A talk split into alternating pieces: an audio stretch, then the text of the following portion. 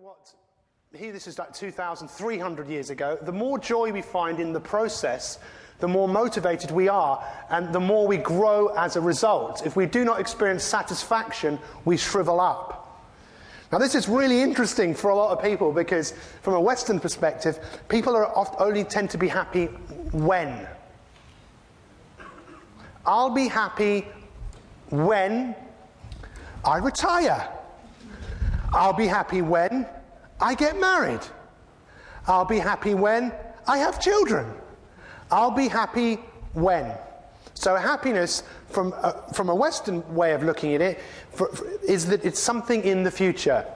It's something you have to work towards. I can remember in the 90s working in a health club and there were in, in the Barbican in the city, and there was loads of these, uh, well, we called them, what do they call them? Yuppies. Not yuppies. Well, they were probably yuppies. They were just working all the time. I never could work out why this guy always had white powder under his nose. But I was so naive. Uh, this is a guy who worked 24 hours a day, basically, working the stock markets and he'd come and exercise with me, but of course he'd probably take a few lines of cocaine before he came upstairs just so he was fired up. But you saw all these people that were working so hard. Now, a study that was done with some graduates many years ago, they asked the graduates, What's the most important thing about when you graduate? And they said, Work life balance. That's what they said. By the way, do you know what the origins of work are? Punishment. But, you know, work was, work was a punishment. Now, I don't know how many of you feel that your work is a punishment. How many of you have got a job for a life? You've got a, a job and they've got your life. Because that's how it works in a lot of cases now. So, all these guys that were working towards something.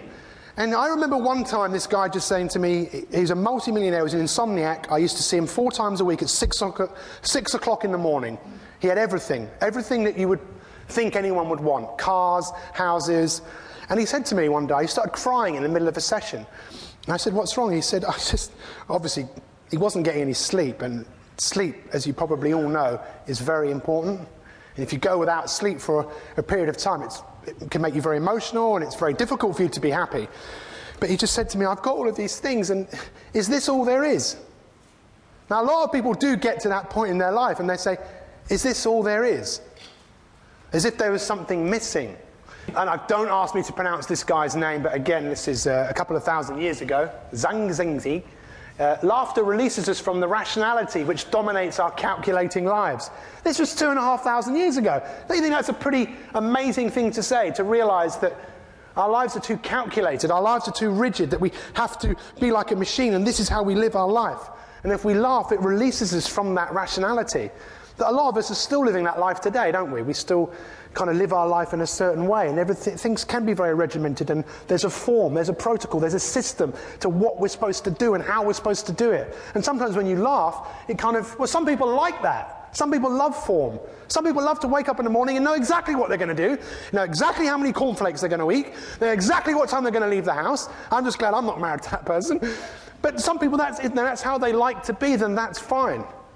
Now, as far as what else he said, is once we're released from the dictatorships of rationality, we are free to go along with things. To let, just to let things be. Now, if you've ever been to the East, if anyone's ever been to the East here, and you see people, you often just see people sitting and watching the world go by, seeing it as it is. But in the West, we're very analytical. We're very, we get involved in things don't we? We sometimes find it right difficult to step back because we're so into knowledge, we're so much into information. How much knowledge do you know? Chances are you know a hell of a lot, right? How much do you do with what you know? I don't know, but you probably already know a lot. Well, to me, this is, this is uh, one of the greatest quotes. Life is mental dysfunction. The cause of mental dysfunction is craving or cravings. Now, if you put a thousand Buddhist monks into Brent Cross Shopping Centre or Bluewater, guess what?